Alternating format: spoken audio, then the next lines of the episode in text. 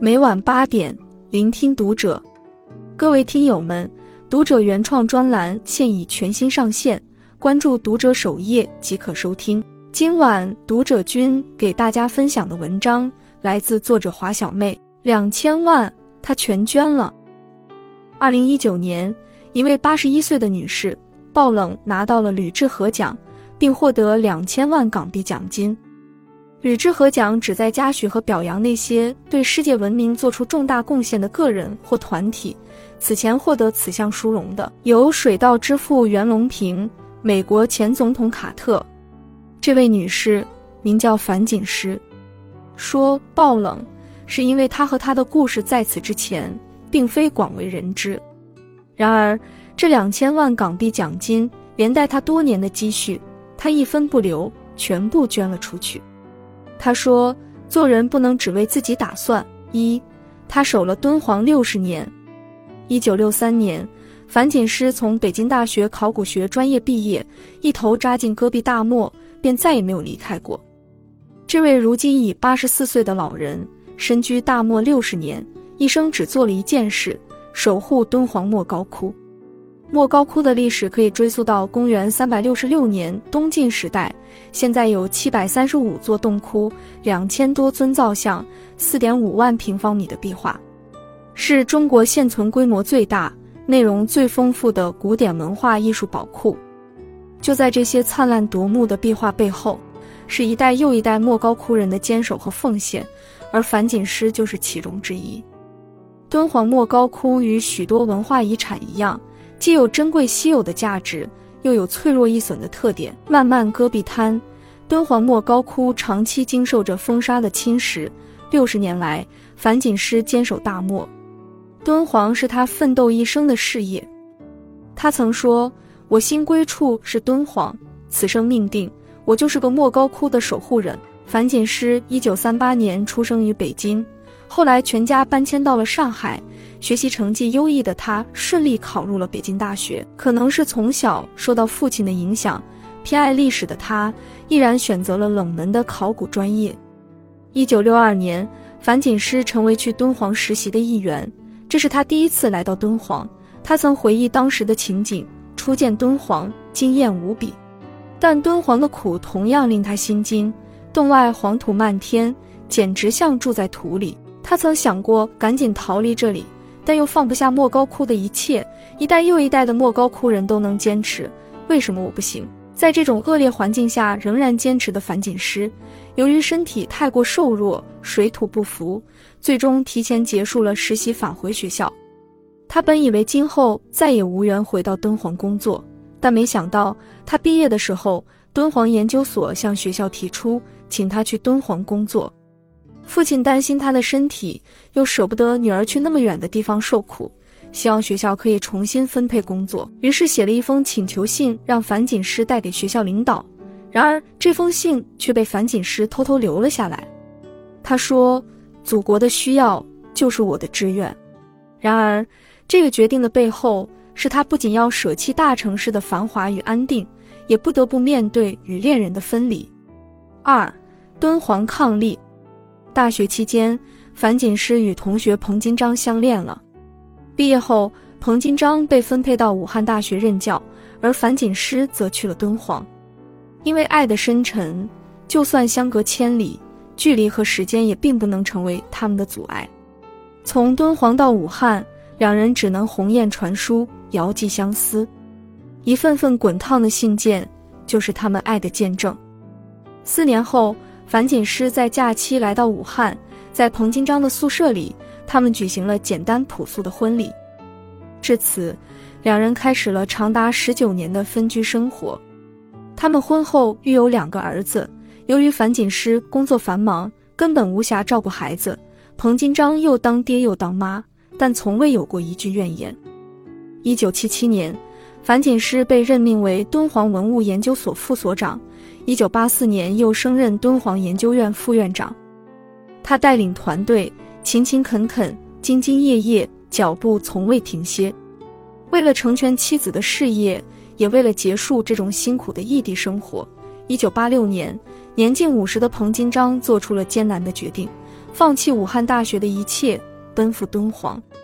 时隔十九年后，他们一家终于在敦煌团聚相守。彼时，彭金章已经是武汉大学历史系副主任、考古教研室主任。来到敦煌，一切就得从头开始。这对于一个男人来讲，牺牲不可谓不大。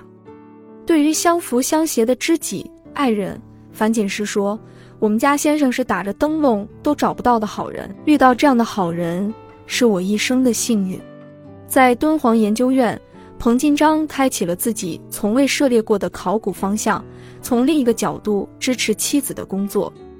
后来，在他的主持下，莫高窟有编号的洞窟数量从四百九十二个增加到七百三十五个，同时还在莫高窟北区挖出了回鹘文木活字、景教十字架、波斯银币，所做的贡献为世界瞩目。樊锦诗被人们亲切地誉为敦煌的女儿，彭金章则理所当然地成为敦煌的女婿。这对敦煌伉俪，用一生去热爱敦煌，守护敦煌。二零一七年七月二十九日，敦煌女婿彭金章与世长辞，享年八十一岁。夫妇俩曾许下誓言：相识未名湖，相爱珞珈山，相守莫高窟。六十多年的时光里。他们用爱和生命践行了这个神圣的誓言。三，他仍继续着敦煌梦。虽然彭金章离开了，但樊锦诗总觉得他还在身边，带着丈夫的爱与支持，樊锦诗继续着她的敦煌梦。你对他有深深的爱，就会想尽一切办法去保护他。樊锦诗说：“一九八七年，莫高窟被批准列为我国首批世界文化遗产。”申遗的申报材料全由樊锦诗手写。后来，在他的推动之下，一系列保护条例和保护规划出台。为了让敦煌永生，莫高窟容颜永驻，樊锦诗提出要为每一个洞窟、每一幅壁画、每一尊彩塑建立数字档案，用高清数字化内容向全球展示敦煌之美。经过他的不懈努力，数字敦煌正式上线。全球网友只要点击鼠标，便能免费观览莫高窟三十个经典洞窟的高清数字化内容，就像在石窟中游览一样，甚至比石窟中看到的更加清晰。敦煌文化与艺术真正的走出洞窟，走向世界。半生黄沙为伴，深情守护敦煌，对促进敦煌文物的保护事业做出的贡献，得到了学术界的一致认可。学术大师季羡林曾极力称赞樊锦诗，用到了一个词“功德无量”。面对网络上对他不离不弃、坚守敦煌一系列铺天盖地的报道，他主动打破光环。我不像很多报道中写到的那样厉害，我是服从国家分配去的敦煌，几次想离开都没有离成。樊锦诗说完，台下听众都笑了，嘴上总说着要离开，却从未离开半步。